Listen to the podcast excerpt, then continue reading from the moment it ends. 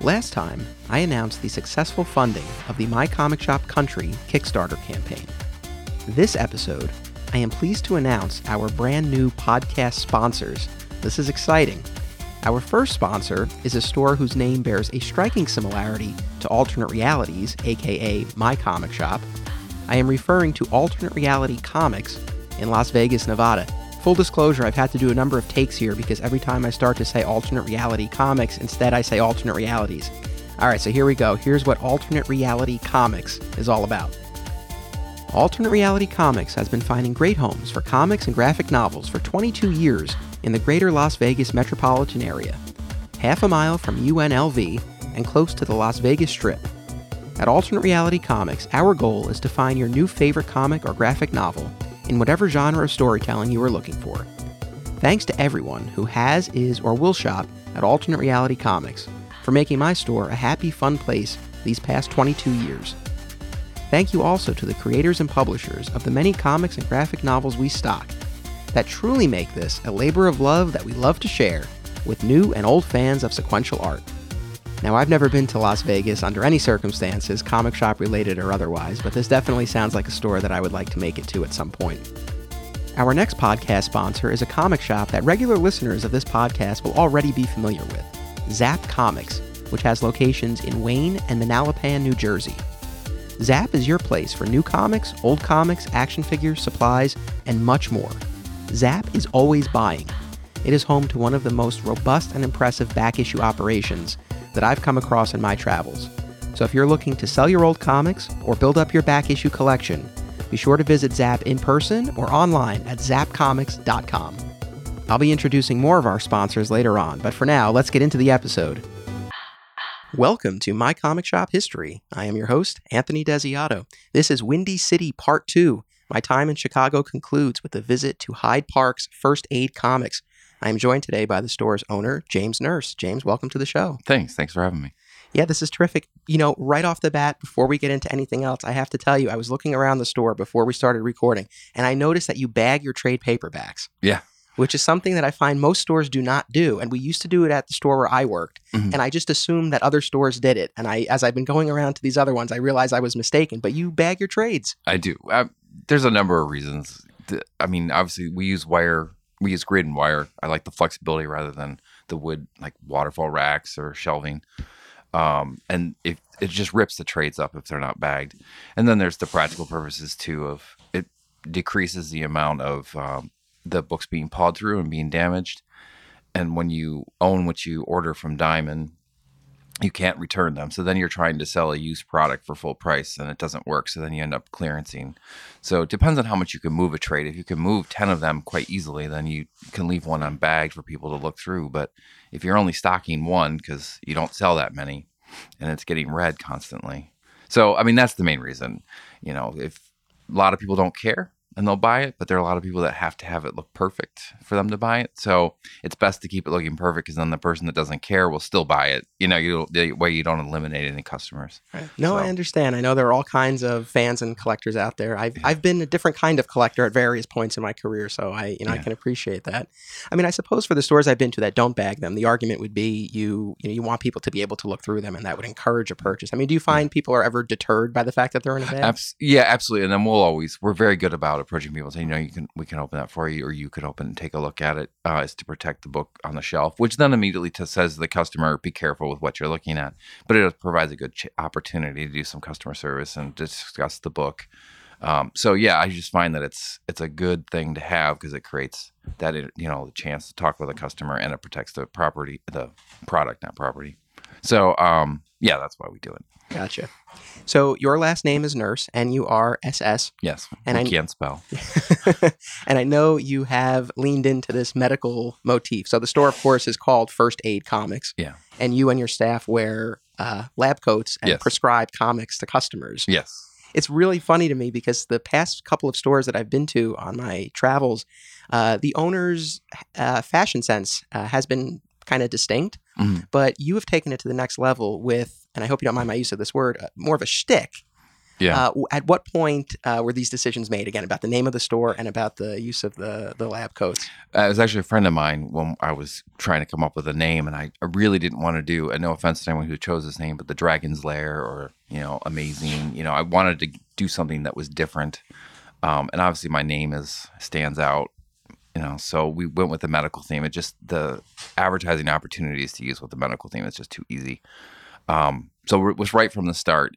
Uh, I like the lab coats because while it goes a little bit towards the outlandish and a little bit towards you know cosplay and stuff like that, it doesn't go so far that you don't look professional because you put the lab coat on and people think, oh, you're a doctor, you're a prof-. And even though they know that you're not, that you're just a comic guy, it's just a funny, you know, it's just that when I'm selling an expensive book, you know, when I'm at a show and I'm selling somebody that's paying a lot of money, it's it'd be hard if I was dressed up in a chicken outfit. You know what I mean? Right. To spend that money, but wearing that professional lab coat still works, and then people remember you. It just it's just branding. It, re- it really works. It's important because the most valuable thing any store has is its location and the repeat customer coming back and remembering who you are, um, and building that relationship. And so it really helps with that. I think. Yeah. No, it's an interesting hook and it, it is distinct. I, I do think it stands out. And it's interesting because it's not comic centric. It's not, like you said, it's not a cosplay. It's not Yeah. something like that. Um, I mean, you could be a doctor who, you know, decided to switch careers. Does anybody, mis- does anybody assume that ever? Well, people, yeah. Although I, I don't get assumed to be a nurse, which would make more sense that I would be a nurse. But uh, no, people will occasionally go, "Are you a doctor?" Because they don't see the back of the jacket with the big logo on it, you know, they may they do it, particularly more at shows, less than here. Occasionally, we'll get somebody coming in saying, "Do you sell wheelchairs?" You know, occasionally we'll get that, but for the most part, no. Right. My biggest concern when we chose the name was that people would think we were a business for restoration of books. Um, Oh, yeah. Okay. so that, was a little be- yeah, that was a little bit of a concern, but I was like, it's not worth not using it. There's too many other benefits. So, and we it hasn't been much of a problem. So, Right, because I know there are a number of, of practices to restore old books, Mhm. um, or, you know, repairing pages and pressing and things like Yeah. that. So, yeah, I and didn't think about that. definitely a service out there, and so occasionally we'll get that too, but it's not enough to be a problem. Do you ever wear gloves, especially if you're handling a rare book? No, I don't. You keep with the with the lab coat. Yeah. very cool.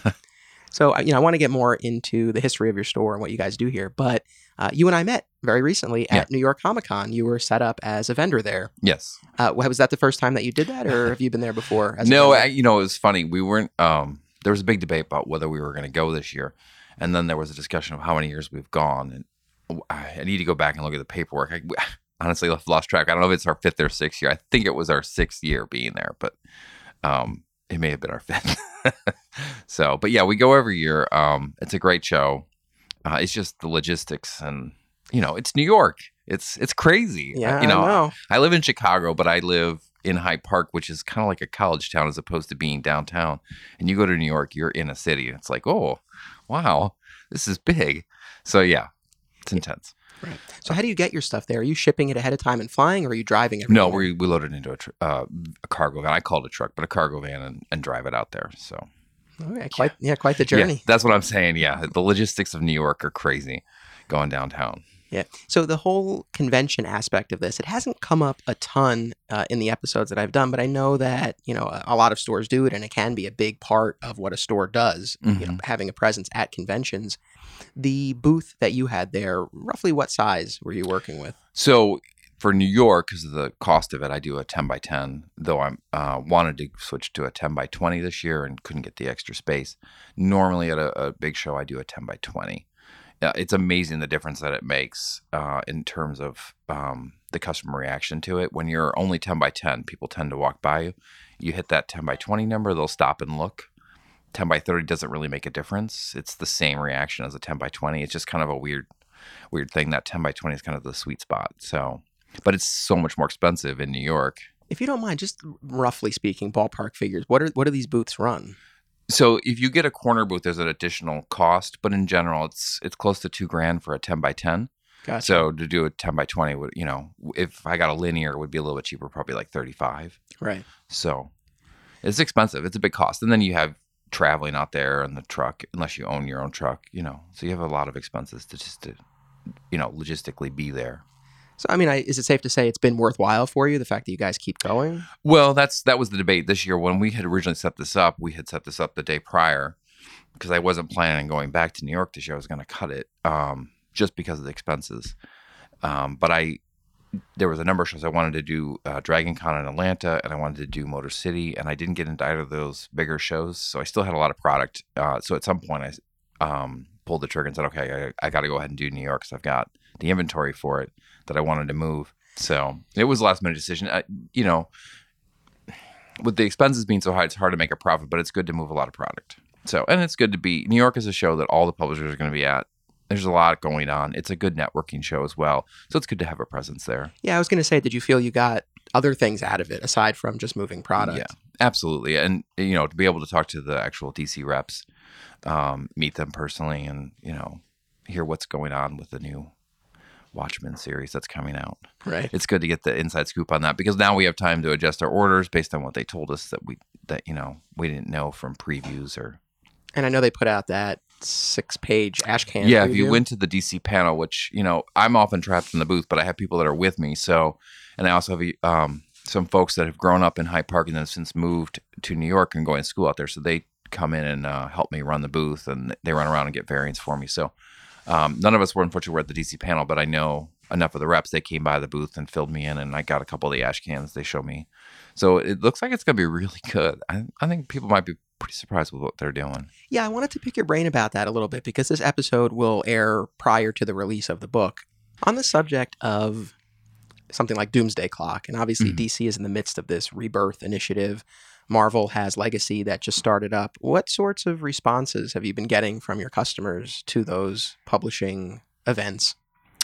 I, I th- sometimes people talk, and you know, because of social media, and they talk a lot about things, but their buying doesn't always reflect what everybody's talking about. so, um, DC has really, I think, really hit a stride. I think people, you know, I'm not hearing people say that to me, but our numbers are reflective that DC is selling well. We're constantly trying to restock some of the older issues, so people are definitely doing it. Even in New York, repeated people asking for New 52. So I think DC is definitely doing something that people are interested in, and then seeing what the, at the DC panel what they told me and what they showed me with uh, Dooms, uh, Doomsday Clock. I think I think it's going to be good. I think people are going to like it. I think it's a different audience than what Watchmen brings in for us. Kind of the university, you know, this is a graphic novel kind of, a, and I'm happy to sell them that and have them come in and be excited about that. But I think whatever they're going to do isn't going to be that crowd. It's going to be the regular actual comic buyers and the, like the comic universe and like what they're going to build off of it. I think that's who it's really going to hit. I agree. So, And what about Legacy? uh, Legacy uh, again. Nobody's talking about. I don't. I didn't hear a lot talk. And this would be a question for our manager Sam, who has a better direct relationship right now with the customers coming in. But it's from what I've heard, they're not. People aren't necessarily talking about it. And again, I was in New York on this first wave of release, and nobody was talking about. But we had good sales. Yeah, you know, I always like to ask what response retailers are getting because you guys are the boots on the ground Yeah. in this, and uh, I, I know from firsthand experience being behind the counter at a comic book store. You know, people come up and they, you know, they'll tell you what they think, and I agree. it The buying habits aren't always reflective of what they're saying or not Yeah. saying. They could be complaining about it and still buying it, Yeah. or not saying anything, and then you see it in their pile there. So Yeah. I, I know it's it's a tough thing, and certainly when it comes to making your orders, you know, I mean, I know I know what a challenge it is to try to gauge what sort of response you're going to get. Yeah. Uh, one other thing about New York that I was I was wondering about. So there are so many vendors there. So like for you in particular, what you know, what do you feel the draw was for your booth? It's like how do you make your your stand Yeah. stand out from all these other shops that are there? Yeah, well, and that's what I was saying. Like, it's hard to justify trying to do San Diego. You're selling the same product as everybody else, and sometimes with some shows, you'll see it's a race to the bottom, and how cheap you can get for sometimes. But that doesn't do you any good when your expenses are so extremely high. Yeah, unless you're moving a tremendous amount of product, volume. Yeah. and you're not going to be with that much competition, particularly in New York. So there's lots of rumors on the floor, and so I don't know what rumors are true, and everything's that I hear are, you know, maybe the eleventh time somebody's told it. So who knows? But definitely, what I could see was in New York that a lot of like the Funko Pop dealers, a lot of the big toy dealers, they had been removed that had been there in years past.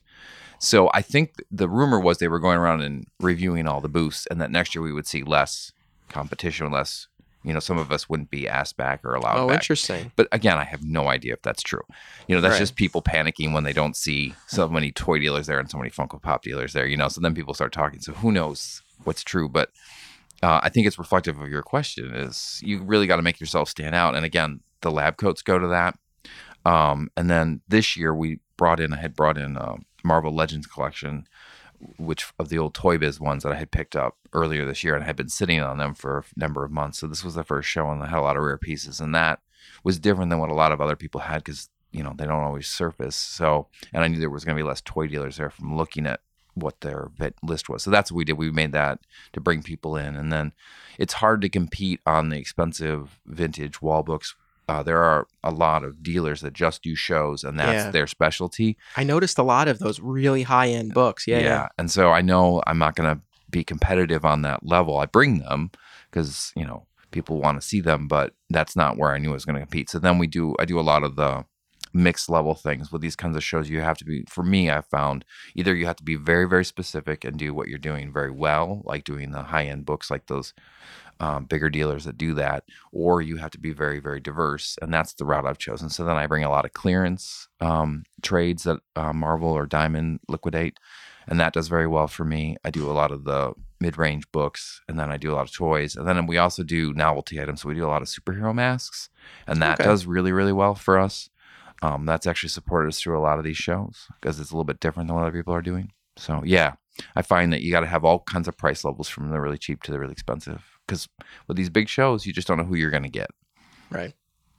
And so you mentioned Reed Pop. They're the organization that puts on New York Comic Con. Their other big show is C2E2 right here in Chicago. Mhm. Do you participate in that one as well? yeah, we do. I mean, that's a natural. Yeah, we do C2E2, and we like that show a lot. Um, it's just a few miles down the street from us.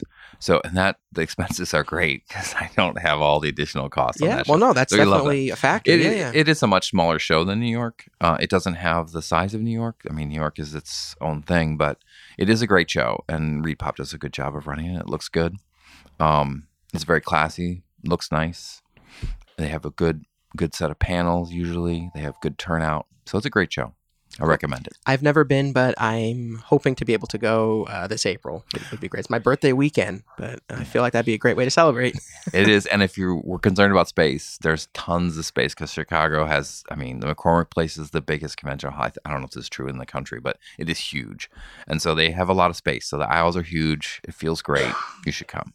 A good time for a party. Yeah, you know, I have to say, so I've lived in New York my whole life in Lower Westchester, just outside the city, Mhm. and Chicago, and I, and I love where I live. Chicago is probably the one place though, because I've, I've traveled a fair bit. Chicago's kind of the one place where I'm like, if I had to live anywhere else, I, I think I'd be very happy living here because it's there's obviously a lot going on. It's it's a major city, but you don't have the congestion that you have in Manhattan, and I find it's just a really nice balance. I like it here a lot. Yeah, you can breathe a little bit. Um, we still have the unfortunate traffic, but um, but yeah, just the physical space is so nice. And then with the lake being there, you can look somewhere and not just see buildings. So you just feels expansive. Yeah, it's a great city. Right.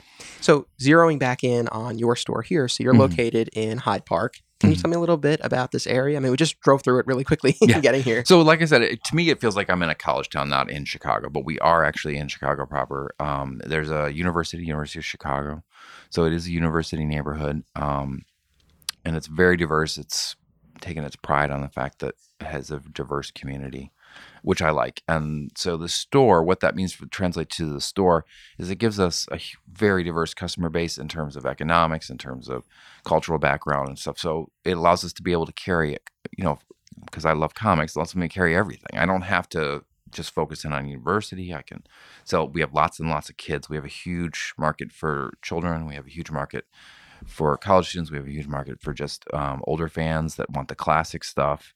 You know, so we have wide array. So we get to order everything, which it makes it much more interesting. Yeah, that's very cool. And you have a gaming section as well, which Yeah, is what we're sitting in right now. Yeah, we have a game room, a, a room set aside for gaming, which we also sell board games and Warhammer and all of that. So we do all the gaming. Um, we do big magic store, a lot of magic. You have a couple of levels here to this store. Yeah, it's a uh, it, yeah. We're on the second level, but it, that's a little misleading because it makes it sound like it's right overhead. It's just more like a platform, you know what I mean? So you go up and then you're on a.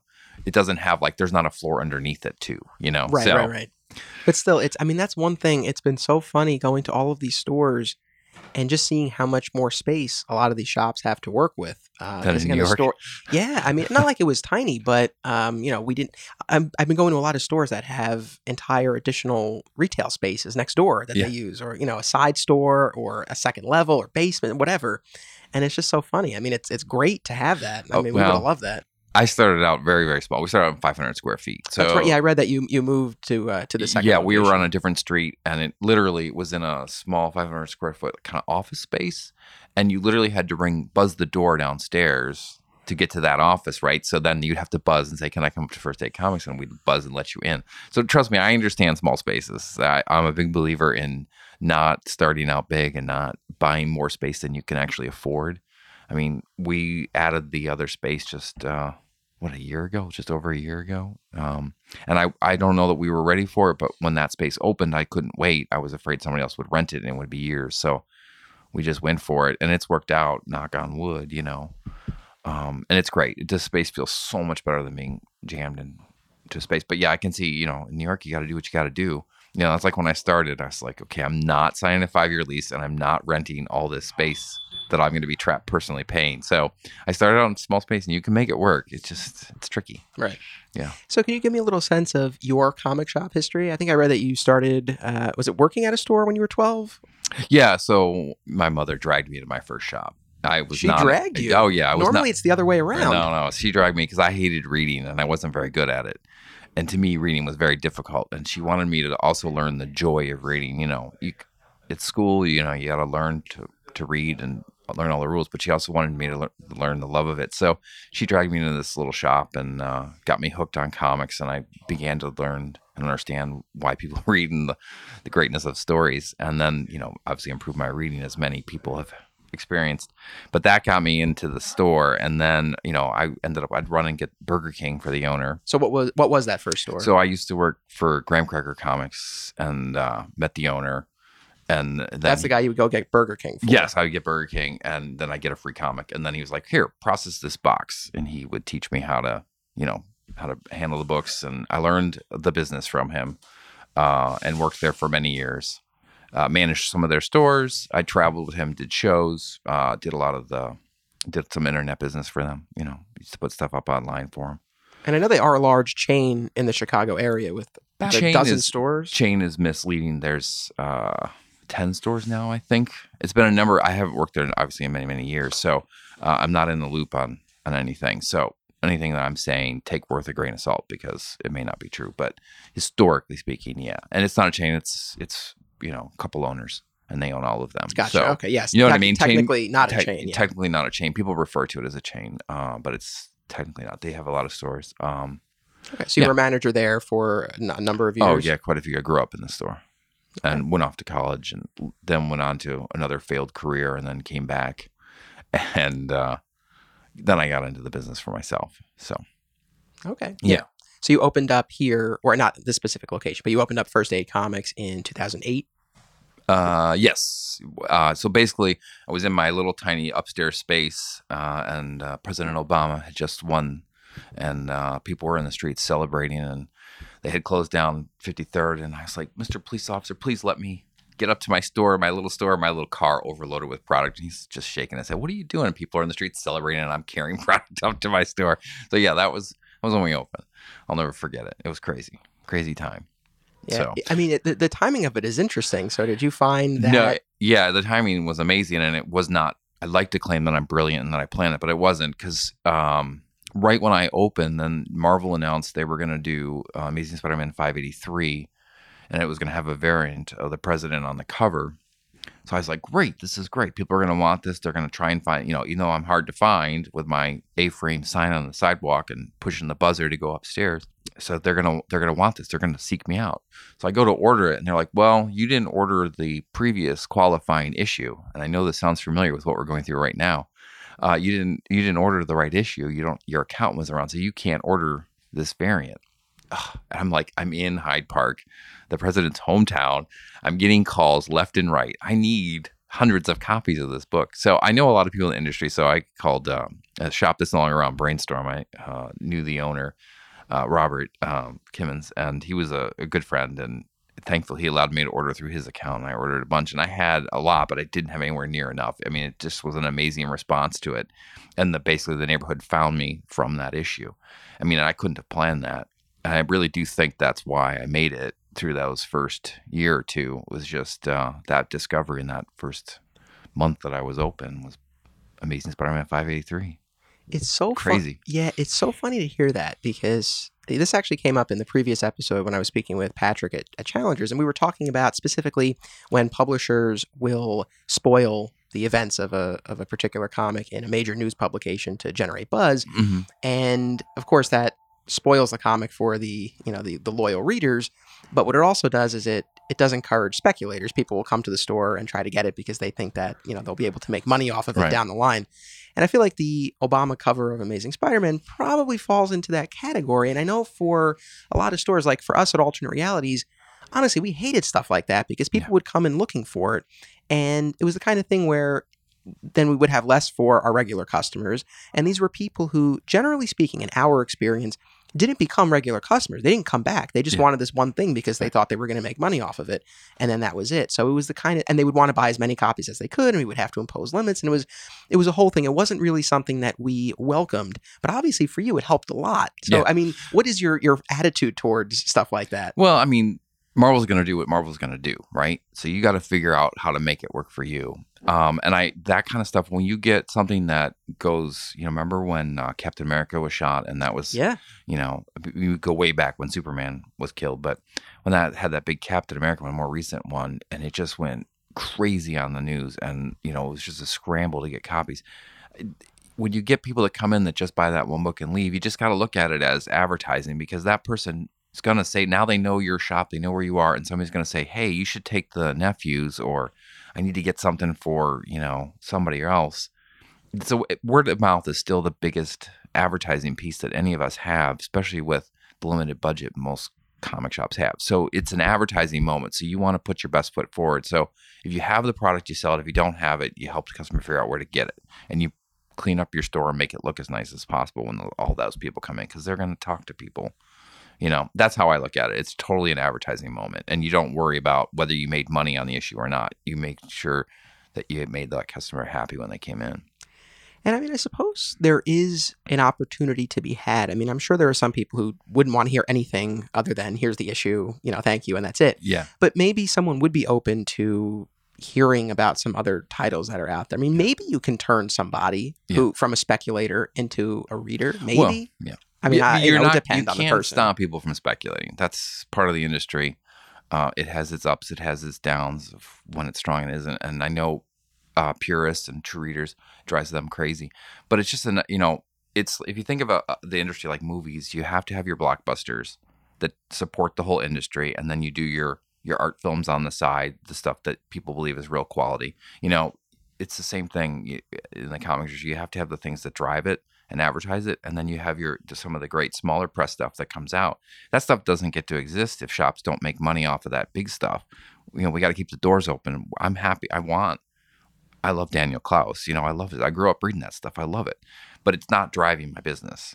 You know, unfortunately, it's the lenticular covers and it's Doomsday Clock that are driving my business. Right. No, you I, know, I understand. So that's my attitude towards it. It's just you want to keep all those customers happy. They're just customers. No, your point is well taken. I guess I would I guess the distinction I would make is between a like a diehard DC Marvel collector who you know buys all of the events because they want to have every issue in a run and they want to know what's going on and they're into the continuity of it versus I guess when I say speculator, I mean someone who has like no interest in comics and they are really just coming in because they heard it on the news and they think they're going to make money off of it. But so on the note of the Obama issue, uh, so I mean, what did you find after that? I mean, those people who came in, uh, I mean, I'm assuming at least some of them stuck around and became customers. Was that the case? I mean, what did you find with that? I, some of it, yes. So that's true, yes. But more importantly, what it did was because uh, Hyde Park is a close knit neighborhood, and I, we're very lucky. We live in a neighborhood where people want to support small businesses. And That's they, great. They really don't want the name brands coming in versus the university that wants the name brands coming in so they can attract more students. So there's always this kind of battle going on in the neighborhood, and I don't really understand all the po- politics of. it. I just kind of keep my head down and do my thing, but um, what it did was it it just said to all the neighborhood folks because you know I got a lot of people that were are not interested in comics but really wanted to support this president or uh, at the time. That yeah. yeah.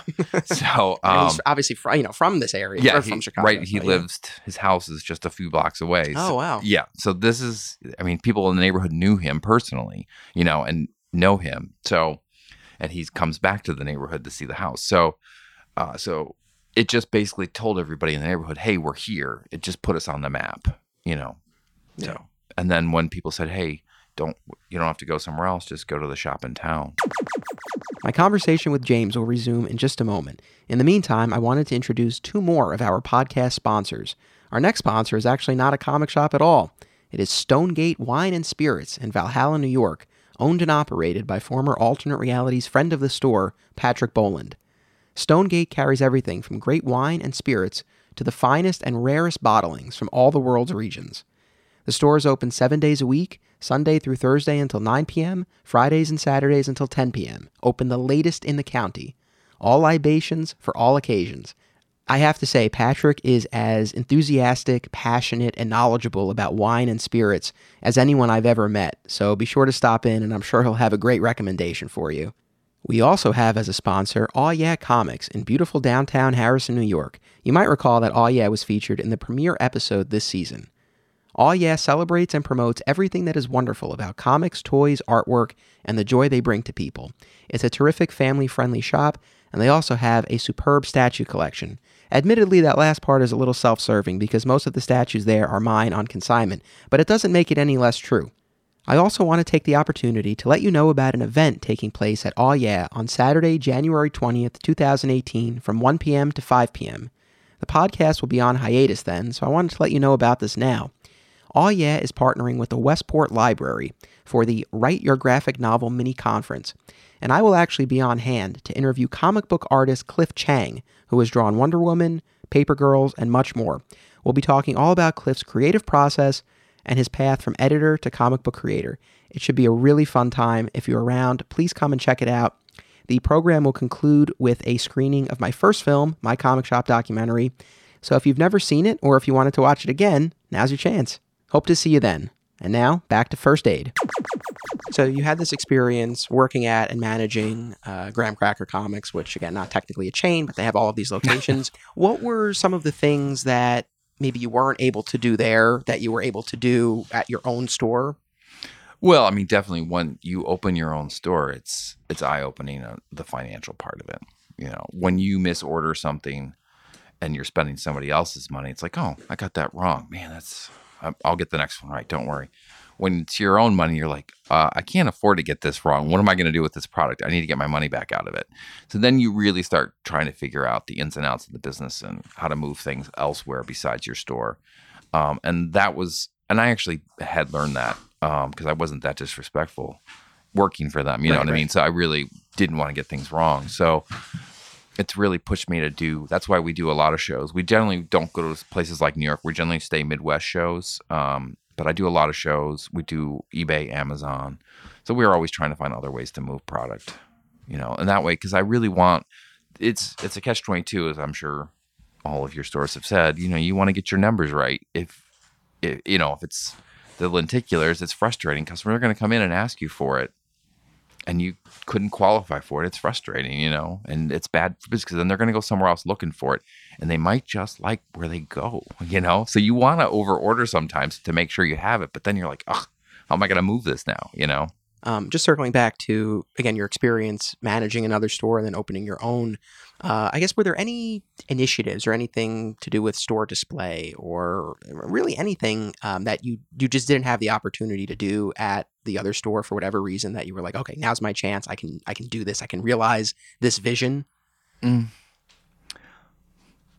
And no, honestly, I mean, it was a good, good, good experience where I worked and I got to do a, a bit of everything, and I was there for so many years.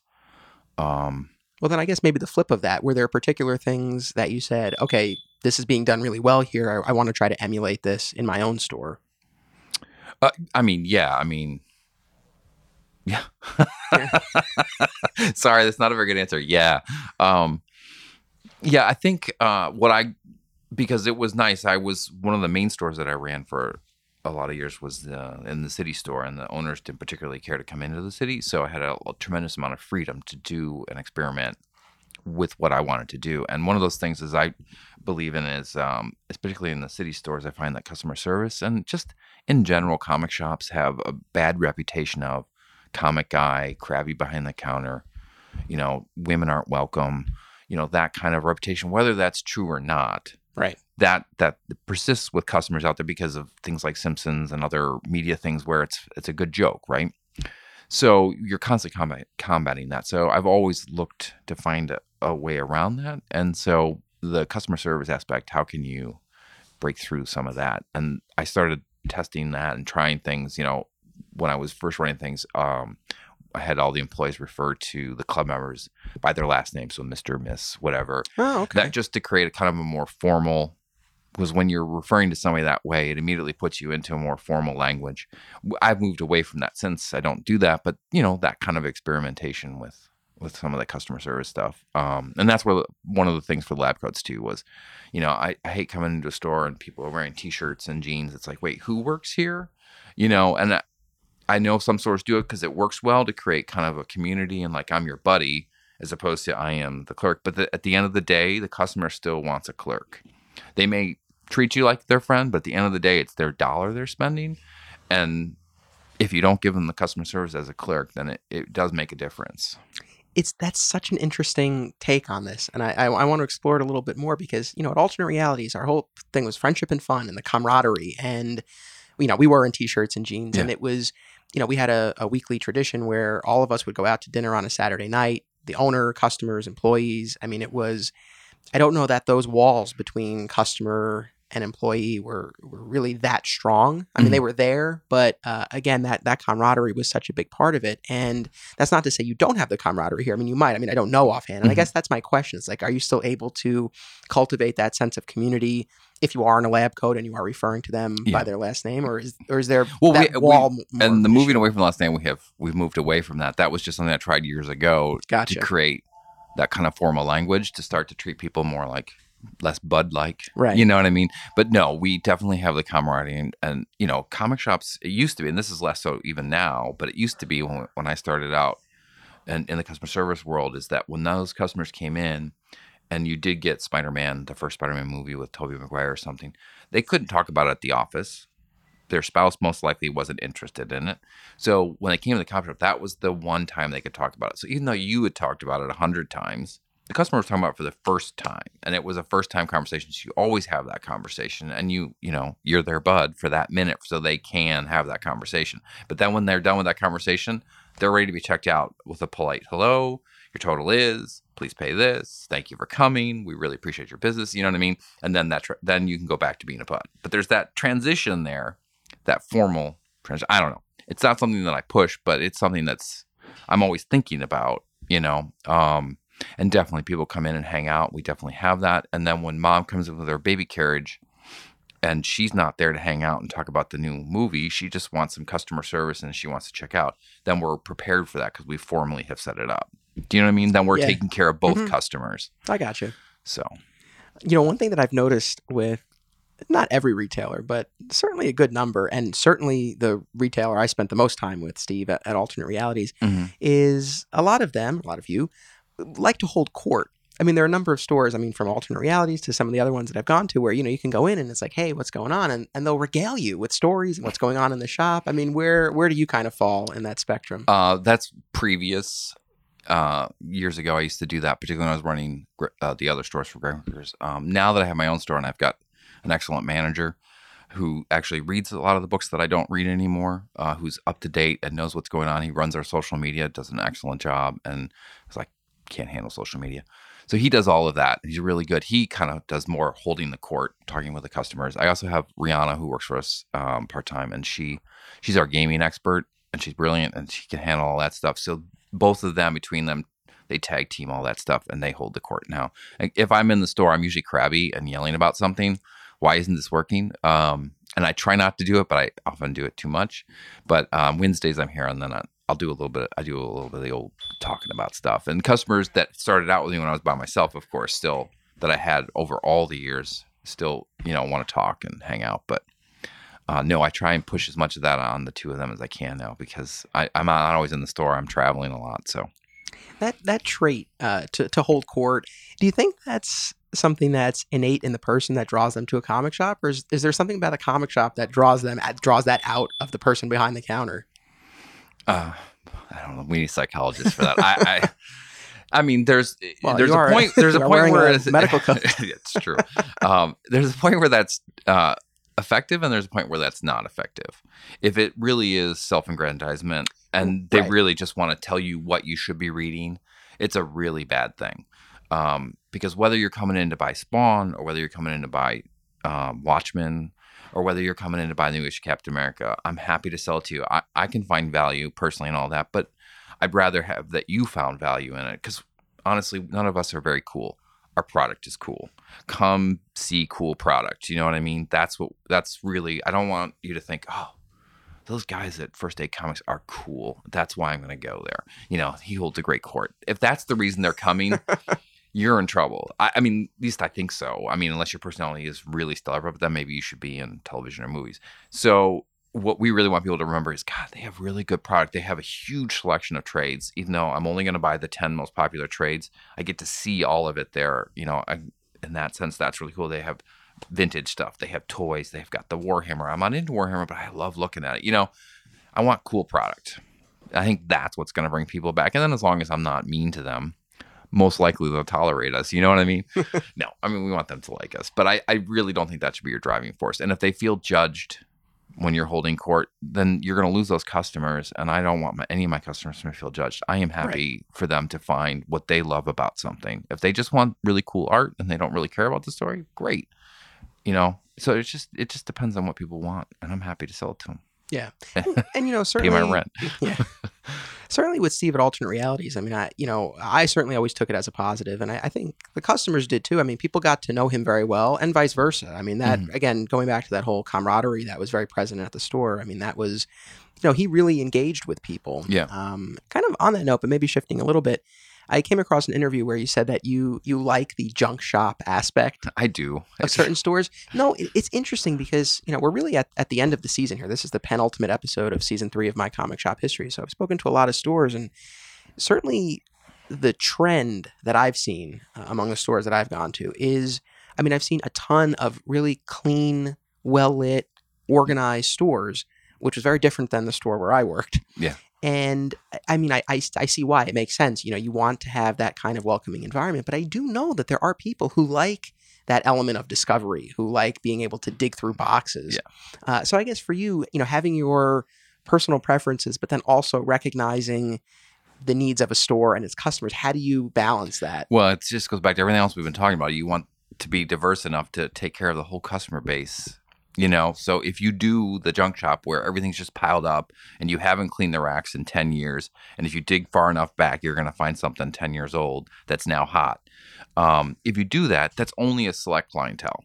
You, you know, you're just automatically cutting people out. And as we already know, the industry is shrinking in terms of um, true readership or collecting or going back for the old stuff. It's all the movies are driving everything right now, and there's all these new customers that have money that want to spend it, and they're coming in and buying novelty items. They're not buying single issues and stuff. So it's a, it's a- but they keep the lights on, right? So that the true readers that want to get the new books, we can afford to be open for them. Do you know what I mean? Right. So for me, it's like I do both. So we have, as you come up to the landing, the second floor that's not really a second floor, we do we have a back issues, but we're limited because I can only fit so many in that space. Now I have another room stacked high with boxes that I want to put out, but I can't physically put them out. That should really be trades or it should be toys. There's more money in that. But I've been doing this for so long, I can't. I mean, I grew up filing back issues. That was my job, you know. I filed back issues all day because we sold so many, Yeah. you know, and I have to have back issues. I just, I can't let it go. You know, right now, even back issue market isn't buying, like, nobody's collecting a run of Avengers. Right. There- That's actually something that came up in the previous episode uh, when I was talking to challengers, and they Mhm. said that the mar- market for back issues in this area in Chicago has has really died down. Have you been finding that too? Well, it's growing for me because so many stores aren't doing back issues. So I'm picking up yeah, those yeah, customers yeah. because there are customers out there that want them And there are guys like me that think a run of Avengers from one to current is a cool thing. And now Marvel's doing this legacy numbers.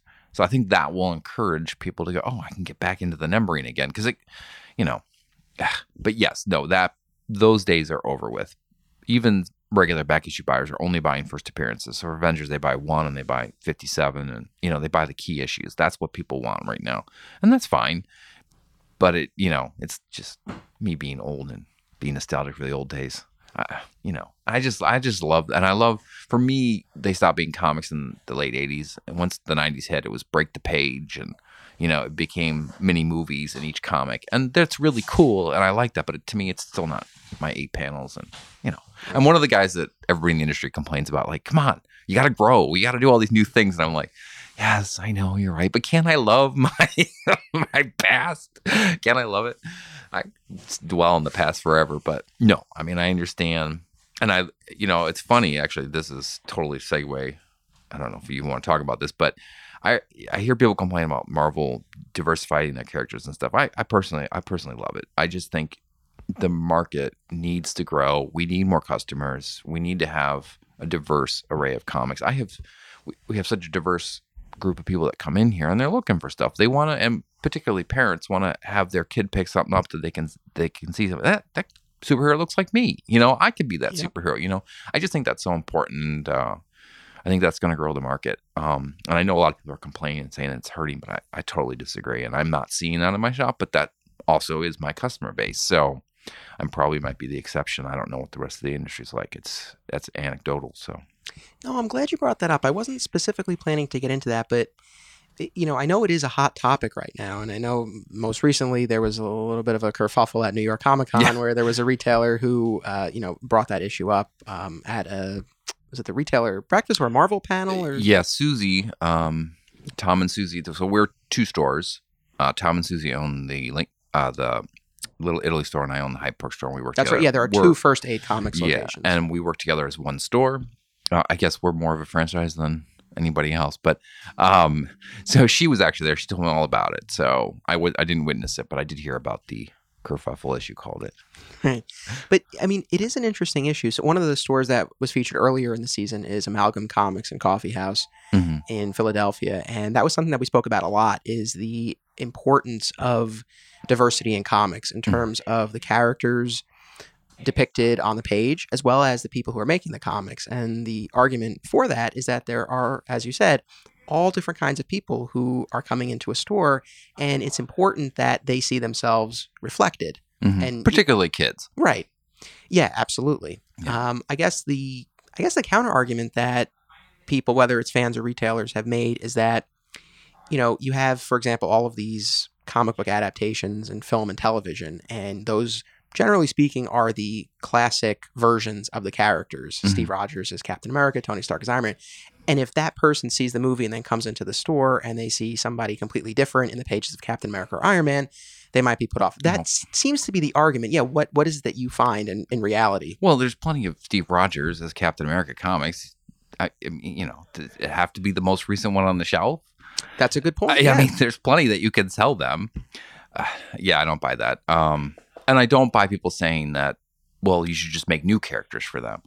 I mean, being in the business, I see how hard it is to create a new character and to get it to have any traction, you know. So for me, I don't think that's a that's a solid argument just in terms from a business standpoint. You it's really hard. It does happen and there are the exceptions and it's great when it happens, but generally the branding that has happened on these classic characters that have been around for you know that drives their sales. There's value in that there's value yeah. in that. And when you say okay now you're an african american character or you know person of color or female or whatever the diverse diversity is that you're adding you know then it has that built-in sales potential because it has the name on it. So i think that's important. Then um and especially if you're you know you're 9 10 it's like well i don't want gotcha man I want Captain America, and I want to, or you know, my, I want to be Miles. You know, Spider Man. That's a great character. You know, it's cool. Right. And it seems in some cases, you know, both versions of the characters now are running around mm-hmm. with the same identity. So, you know, because we do have Miles and we have Peter yeah. Parker, both are Spider Man in the current continuity. It opens up so many story potentials. I don't understand why it has to be now you're limited. To me, it says now you've got all these new stories you can write, and you can run with both of them if you want. If, you know, if you really have the demand, or you, maybe people could try the new character and they might like it. I also think there's a, a bit of a hole in the argument that you know these are the versions that are in the TV shows and movies and the comics should reflect that because I don't know what your experience has been like here and I would like to get your take but what we found at our store and what I've heard from at least some of the stores that I've been to it doesn't always seem like the movies and TV shows are driving people into the stores. I mean, at least again in our case, that really was was was not what was happening. I mean, Mhm. do you find that here? I mean, are people coming in saying, "Oh, I just saw Spider-Man: Homecoming. I want some Spider-Man comics"? It depends on the movie, and I don't. I'm not smart enough to know which movies it works for and which movies it doesn't. But yes, some movies people come in and they say, "I just saw. I want to read." Doctor Strange was one of those. People are like, Okay. "I want to know more about Doctor Strange. That was really good. I don't know anything about Doctor Strange." But you didn't have to sell them the newest issue in the series. Right. I mean, you could sell them anything, and particularly we tried to sell them. We tend to be more of a graphic novel store, so we sell them a trade that gives them a little bit of history of Doctor Strange or his origins. So yeah, so they come in, but they're not coming in to buy the weekly issue. They don't. They're not buying the series. They want a story. It's you know like DVDs you, or TV shows. You don't watch it by the episode anymore. You watch it by the season. So they come Right. in and they give me this story. They're not regular readers. So I don't think that people go to the movies and then come in and say, well, how come the newest issue doesn't reflect what the movie is? Right. You know? Yeah, I know. It's it, it's funny, and I guess I wonder too for you know retailers, for example, who who make that argument. Is that what they're actually finding? That people are coming in and maybe they do want the newest issue and they're actually put off, or are they It's speculating or projecting? I mean, well, I mean, know. it's, it's what you talked about earlier. So, right, so a lot of these shops you're going to are newer, cleaner, well lit, you know, right? The whole industry is changing. So, and we're caught in a place, retailers, of figuring out how to make the old model, which is here's the list of books that are coming out next month. You pre subscribe to those. I'm gonna, you're gonna, I've got 20 people that want this book. I'm gonna order 25, five for the shelf and 20 for my customers. I know my number now. It doesn't matter that I can't return it because I know my number. And they're gonna do that every month. Da, da, da. That's the old model. And the reality is with the movies and the novelty items and graphic novels, because graphic novels, that's what killed the back issues, right? I don't need to buy a run of Avengers. I'm going to buy 10 trades. I've got it all. I can read the story and enjoy it, right? That's a whole new customer base. So now it's changed our whole model. So what drive what's going to drive me? What's going to drive my customer base to come in? It's getting harder and harder to depend on that. So there could very well be stores that are running on that old model solely. And, and this is me speculating, and I may be offending people. I don't know, but maybe they're running that model. And so when those customers come in, that's what they have to sell them as that new single issue, and it doesn't match up. It doesn't work for them if they don't have the diversity of product. You know, to say here's a trade or here's something with that matches more to the movie. You know that, so it could be true. I mean, who knows? Because we all run on different models, and um, but I just think it's really interesting time in, in the industry because we're changing so much. So a good example um, for us that really hurt us. I'm trying to remember what Marvel event it was. Um, I think it was Secret Wars. The last issue was like months delayed. yeah, yeah. It was super delayed. And then all the other Marvel titles that were coming out were Secret Wars related. So you couldn't just come in and buy X Men. You couldn't just come in and buy Amazing Spider Man. And I thought, well, this isn't a big deal. We're more like a bookstore. People are still going to come. But we really suffered because people didn't come in. Those single issues still drive the market. That's new Wednesday's still the day to come. You know, new book day Wednesday. So even though the model of the store of subscription based with weeklies coming out, it's still it's still there. It's it hasn't gone away yet. It still drives a lot of our business. Um, yeah, because that, that was one that was a real wake up call to me. Go, oh, nobody's coming in because they can't buy anything.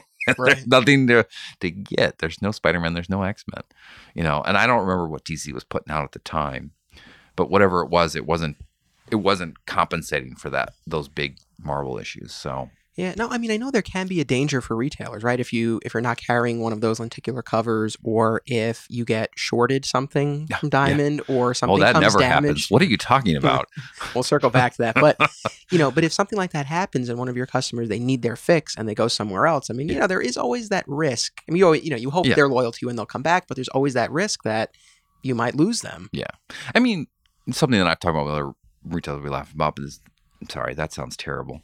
N- not that we were laughing at anybody, but just how amazing it is and how uh, flattering it is how loyal customers are in the comic industry. Because any other business, you know, like ice cream shops, most if they have bad ice cream, you're just going to go get different ice cream somewhere else, right?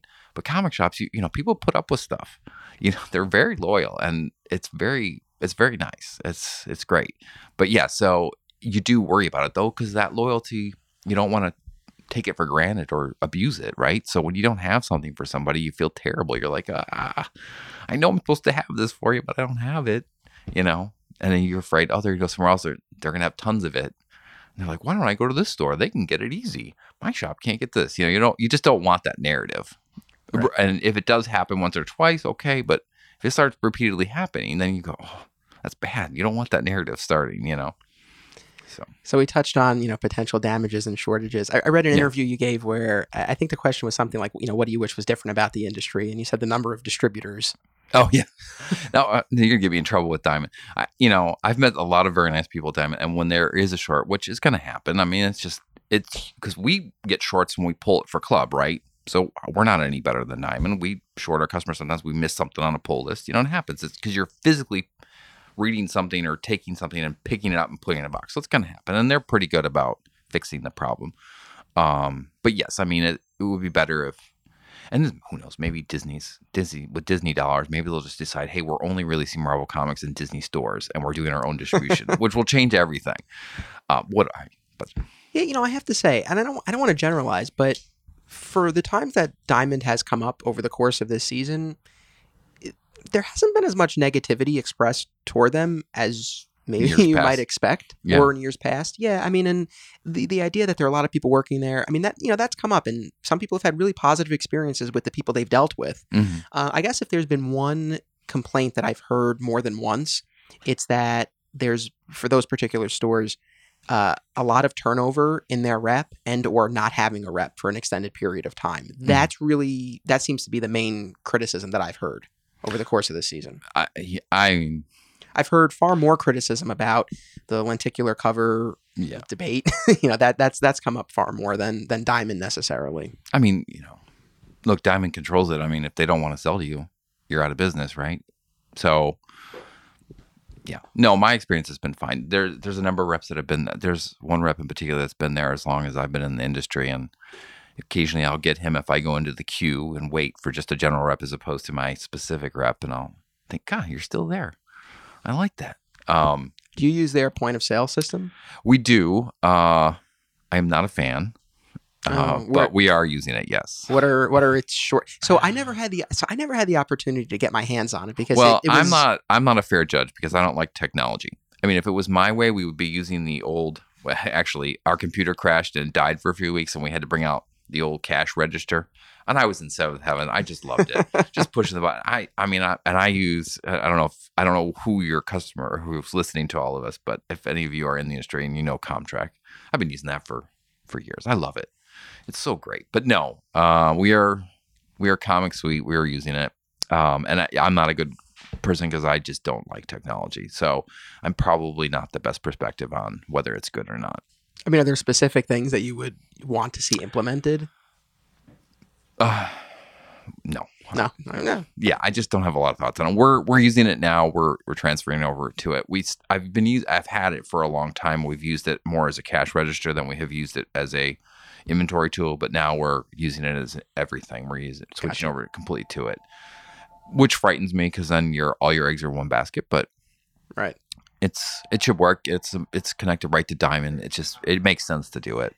Yeah, I mean, like I said, I never had the opportunity to get my hands on it. It was around before alternate realities closed, but the owner was very, you know, he he had ran the store for 23 years before he closed it, Mhm. and he was very set in his ways. And every every Sunday, without fail, he would do the cycle sheet count, where he would count every single Yeah. book on the shelf and write it down on a piece of paper, and then he would he would type it into the computer. Yeah. That was how he did it, and you know, you know, we definitely encouraged him to look into the Comic Suite because you know, with that you know, you're scanning the comics as people are buying them. So you're keeping track of your inventory in the system. You don't need to do those cycle sheet counts. There's so Mhm. much time that you would save. And there, you know, there is value in that. Reorders would be a lot easier. Even with trade paperbacks, we would write down the title of a trade anytime someone bought one. Yep.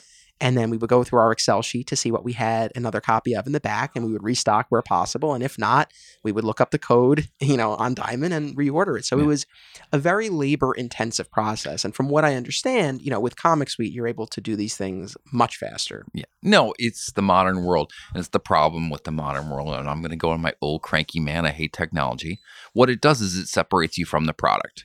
So when you're the owner of alternate realities was doing all of that, he was physically touching everything in his store. And whether it was conscious or not or subconscious, he's much more aware of what's physically moving, what he physically has. When customer asks for it, he knows right away. You know, it there's something about being that involved in your inventory, which is a very important thing. And what Comic Suite does is yes, it's much more accurate. Your numbers are going to be much more accurate. You're going to know things. You just pull up the list, boom, order that. But it separates you from the product. Now you're if you're not real if you're not the main person clerk that's on at the register ringing people in and seeing what they're buying. And like I walk in, I'm not here all weekend. I have no idea what we sold. I don't know what's moving. You know what I mean? And then I have to go look at the numbers. But if you're there physically on the line, you it's really important for you to know your product and it separates it from you. And that's just but that's just the modern world, right? I mean that I mean that's beyond comics. That's just everybody. But I, I think that's the biggest problem with whatever system you're using now is that you're not as involved with the inventory. I think it separates it from you. I think it's a bad thing. You know, thank you for making that point because, I- you know, looking back, I still think I still think we should have at least looked into it. However, your your point is well taken, and I think there is something to be said for that. That's why that's why I love doing this and getting perspectives of different people. Yeah. um, and, and that's a point that I hadn't really considered. You know, that it does separate you from your your product. Very interesting. Yeah. As Yeah. far as I know, you said you know you didn't use the word curmudgeonly, but you can. uh, I know we don't know each other super well, but uh, Steve himself is a bit of a curmudgeon, and there's also another comic book vendor I spent a lot of time with and made a documentary about named Jay Mizell, who is as curmudgeonly as they come. So. Mhm. I'm I'm very used to that, so no worries at all. Well, In and- fact, I, there's a there's a charm to it, so there's there's something to be said for it. Uh, I know we mentioned very briefly that there is the second uh, First Aid Comics location. So how long has that been in Mm-hmm. they just celebrated their fifth anniversary. oh, very cool. Yeah. So how did that come about? Were you actively looking to expand, or did someone come to you and say, "Hey, I want to open a store. I want yeah. to be first it's a good friend of mine and we worked for together for many, many years. And he's like, I'm going to open up a shop. And I'm like, okay. And he said, let's do it together. So we've been doing it together. And it's technically on paper, we're separate businesses, but uh, we work together and we present ourselves as First Aid Comics. Is it so- one diamond account or two diamond accounts? Two. Two diamond Yeah. account. Okay. Was there any? Because obviously this is your own store. That you know, after managing someone else's store for a long time, you had your own store. Obviously, a sense of ownership with this. Was there? And I know this is, is someone you say you you know well, but was there any any hesitation on your part of like I, I want to be able to control what People do- think of when they think if of it was Aid. anybody else, yes. This is somebody I've worked with for many years and I know how he works. So Were there any we work well together. do they do the lab coats too? Uh, not always, but sometimes, yeah. Yeah. Well, I was going to ask, are there specific things that you said, like, yeah, go for it? Like, I want you to be First Aid Comics, but there are certain things that need to be present in the store. Yeah, we've just worked it all out. We've Yeah. all, yeah, we just we just naturally work well together. So yeah, we worked all that out. And how far is that location from here? It's not that far. It's a little Italy, so you know, four miles, five Oh. miles. It's very close, but you know, it's the city, so Hyde Park is its own neighborhood. You know, even though you're close, you're worlds apart. You know, and they're by UIC, so another university in Chicago. So they have a whole separate university they're right by. You know, so it's just really a different place. So Any thoughts to further expansion? Um, I've actually tried to buy two stores previously and expand twice and had it blow up in my face. So, um, and since then we did the expansion and I was like, okay, I'm not doing another store while I'm spending all this money on the expansion until I know this is going to fly. And then most recently, now that I'm starting, that I know that's works and I know we can pay for it. Now I'm like, okay, so I should expand again. But instead, we've really pushed more of the online stuff. I think the the reality is, is the way people shop and buy is changing. Um, and I think we're comic shops. We, as in all of us, are the exception. You know, people come here for the community, not necessarily for the product, because they can get the product cheaper online. Um, so they come here to have an experience. So we're really focusing on how to make this an experience when you're here, and um, to give that community, and then maybe consider doing more sales online. Try and figure out how to be competitive, um, which I haven't figured out yet. But if I figure it out, I will let you all know. As of right now, all I can figure out is it's a race to the bottom online. So as far as cultivating that experience, I mean, obviously, you know, we talked about the you know the lab coats and and Mm-hmm. you know that piece of it. Are there other specific things, whether it's it's events or or really anything else that you feel contributes to the environment that you're going for here? I think it's really about the people that you hire and you have in your store. Yeah, I was going to ask. So you said Sam is your manager. Yeah, he's excellent. I just find that you gotta hire good people and then not let them disappear. Yeah. You know. No, well said. I'm always curious in a retailer's work life balance because I know from observing Steve, you know, he was he was always at the store and he was there into the you know wee hours of the morning and he was always doing something store related.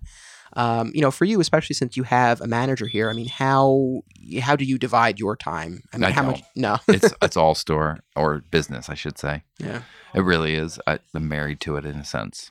I, am not married, so I mean, I'm married to the stores. right. What I mean, I go home and I work.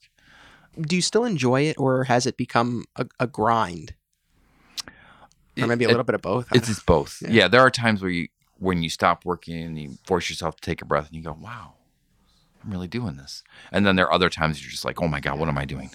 Why am I not at home right now? You know, why am I not with my family right now? You know, why am I not doing something that's like that?" Um, so it's a trade off. I, you know, I got to be a certain age and I was like, "Okay, what am I doing with my life? Where am I going? I got to. What am I producing? How am I going to retire? You know?" I was like, "Okay, I got to do something." So you know, and when you you're like, why am I not taking a day off? It's like because I'm building something for when I'm, you know, ready to retire. so then it keeps you going. yeah. Well, it'd be called fear or desperation, I guess, too. Jumping back, jumping back to the second location and you know potential future expansion. Mm-hmm. Do you think I'm, I'm curious? Do you think that because you worked at a place that had multiple locations, that that in any way has inspired Absolutely. you I to mean, I expand your think- own enterprise? Yeah, it really taught me the importance of that. You know, the, just to give yourself the diversity of revenue too. One shop's up, another shop, shop, you know, maybe down at the time. Um, it gives you leverage when you're ordering. Um, you know, be able to move because every store is going to be different, right?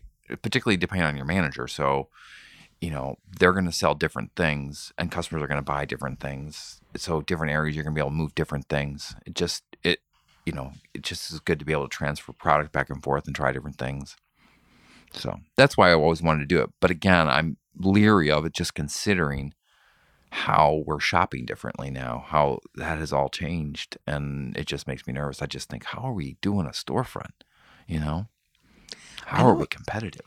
I know, you know, this is something that comes up in the episodes, and anytime I tell people I'm doing this project, that's always the question, especially whether it's someone who is into comics or not. And especially if they're not into comics, it's sort of like, oh, like, how are comic shops doing? Mm-hmm. And I mean, I think it's everything that, you know, we've talked about and that's come up in these episodes. I think it's, you know, cultivating that that community that can make a difference and that could get someone to come into a store make a purchase instead of buying a trade on Amazon. Yeah. I mean, I also have to think, and this came up in the previous episode, I have to think that the collector mentality is, plays a role in all of this, right? Because it's it, it is something that you that you collect and bag and board and store. And I know, you know, not everyone reads and collects comics in that way, but for that traditional fan who does, uh, I would imagine that's driving people to still come into a store, Mm-hmm. right? Yeah, they want to see it.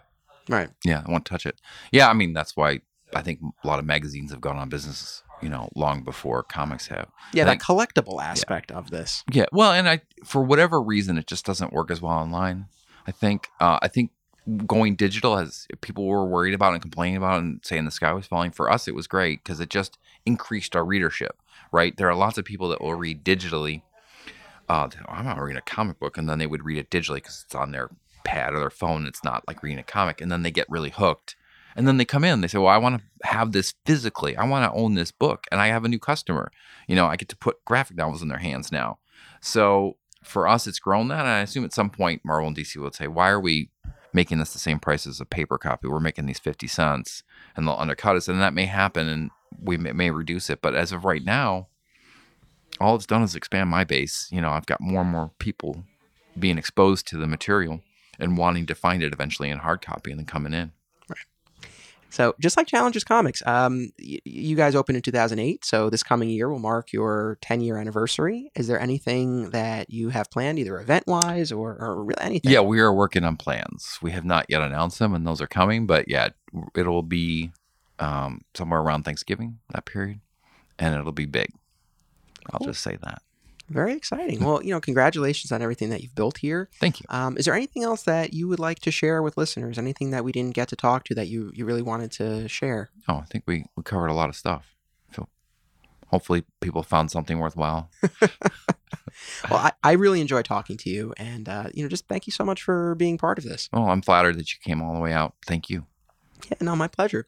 Thank you to everyone for listening. Next week on the other podcast I host, Flat Squirrel Tales Beyond My Comic Shop, we will be doing another movie club discussion. And then in two weeks, it is the season finale of My Comic Shop history, featuring the Spider's Web in Yonkers, New York. Until then, don't be a flat squirrel. Our final podcast sponsor is the Spider's Web in Yonkers, New York. You'll be hearing from Spider's Web in two weeks on the season finale of My Comic Shop history. But right now, I have store manager Andrew Gonzalez. Andrew, take it away. For all your comic book needs, comic books, collectibles, supplies, and for a generally fun environment, please come down to the Spider's Web. They're located on uh, 887A Yonkers Avenue, Yonkers, New York, 10704. We love comics and we love people who read. And we love giving out comics to kids. Bring the kids by, bring yourself by. All right, thank you, sir. See you back here in two weeks for the season finale.